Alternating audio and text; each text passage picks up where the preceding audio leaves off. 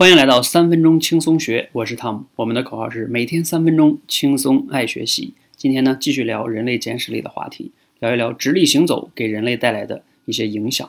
不知道你有没有发现啊？所有的四肢动物中呢，人类几乎是唯一一种直立行走的。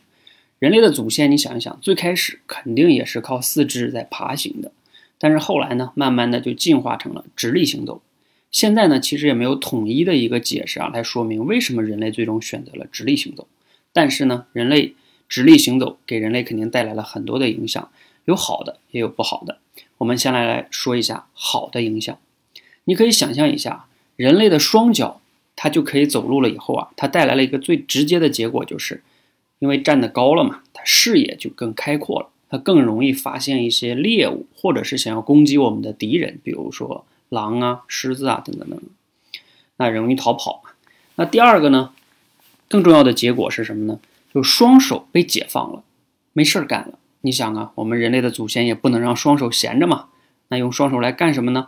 我们比较容易想到的一些简单的事儿，就是拿它来丢一些石头，或者是拿一个大棒子去打猎物，等等等等哈。那这个呢都是比较简单的。我们都看过一些电视上的节目啊，有一些人他天生双手残疾。他没有办法，他只能用双脚去生活，比如说写字啊，甚至是打字啊、敲键盘啊，他都能做到。也就是说啊，根据用进废退这个原理，如果我们经常用某一个器官，它就会变得越来越灵活。我们人类的双手最开始肯定也是非常笨的，但是因为用的多嘛，那也就变得越来越灵活了。比如说，就可以做很多精细化的事儿，比如说生产弓箭啊等等一些复杂的工具。而考古学家呢，也是根据能否制作和使用这种工具来判断我们远古就是这种人类的一种标准。这是好的影响哈，就是整个直立行走带来的好的影响。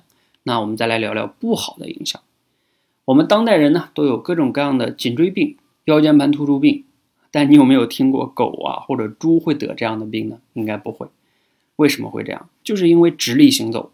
我们的整个的脊椎被直立起来了，而且脊椎上面呢还有一个非常重的大脑，而且呢它不是天一天啊，它要天天这样。尤其是我们当代人经常会坐在电脑前呀，运动又少，长此以往呢，这个颈椎啊跟腰间盘就很容易出问题。你可以去医院看看啊，这方面得这方面病的人特别多。那这事儿也提醒了我们哈，一毛一方面呢，没事儿多运动。如果你实在不爱运动啊，可能没事儿你在家里多爬一爬。也挺好的。好，直立行走呢，除了我上面说的这两方面的影响，一方面是好的，还有一些不利的哈。对人类呢，其实还有一个非常非常重要的影响。这个影响不知道你知不知道哈？那这期节目呢，由于时间的关系，先聊到这儿。下期节目呢，再和你分享。如果你喜欢我分享的这种人类简史的节目呢，你可以点赞或者转发给你喜转发给你的朋友。你也可以在留言区分享你的感想、收获，或者你对我们三分钟轻松学的这个节目的建议啊，非常欢迎，谢谢。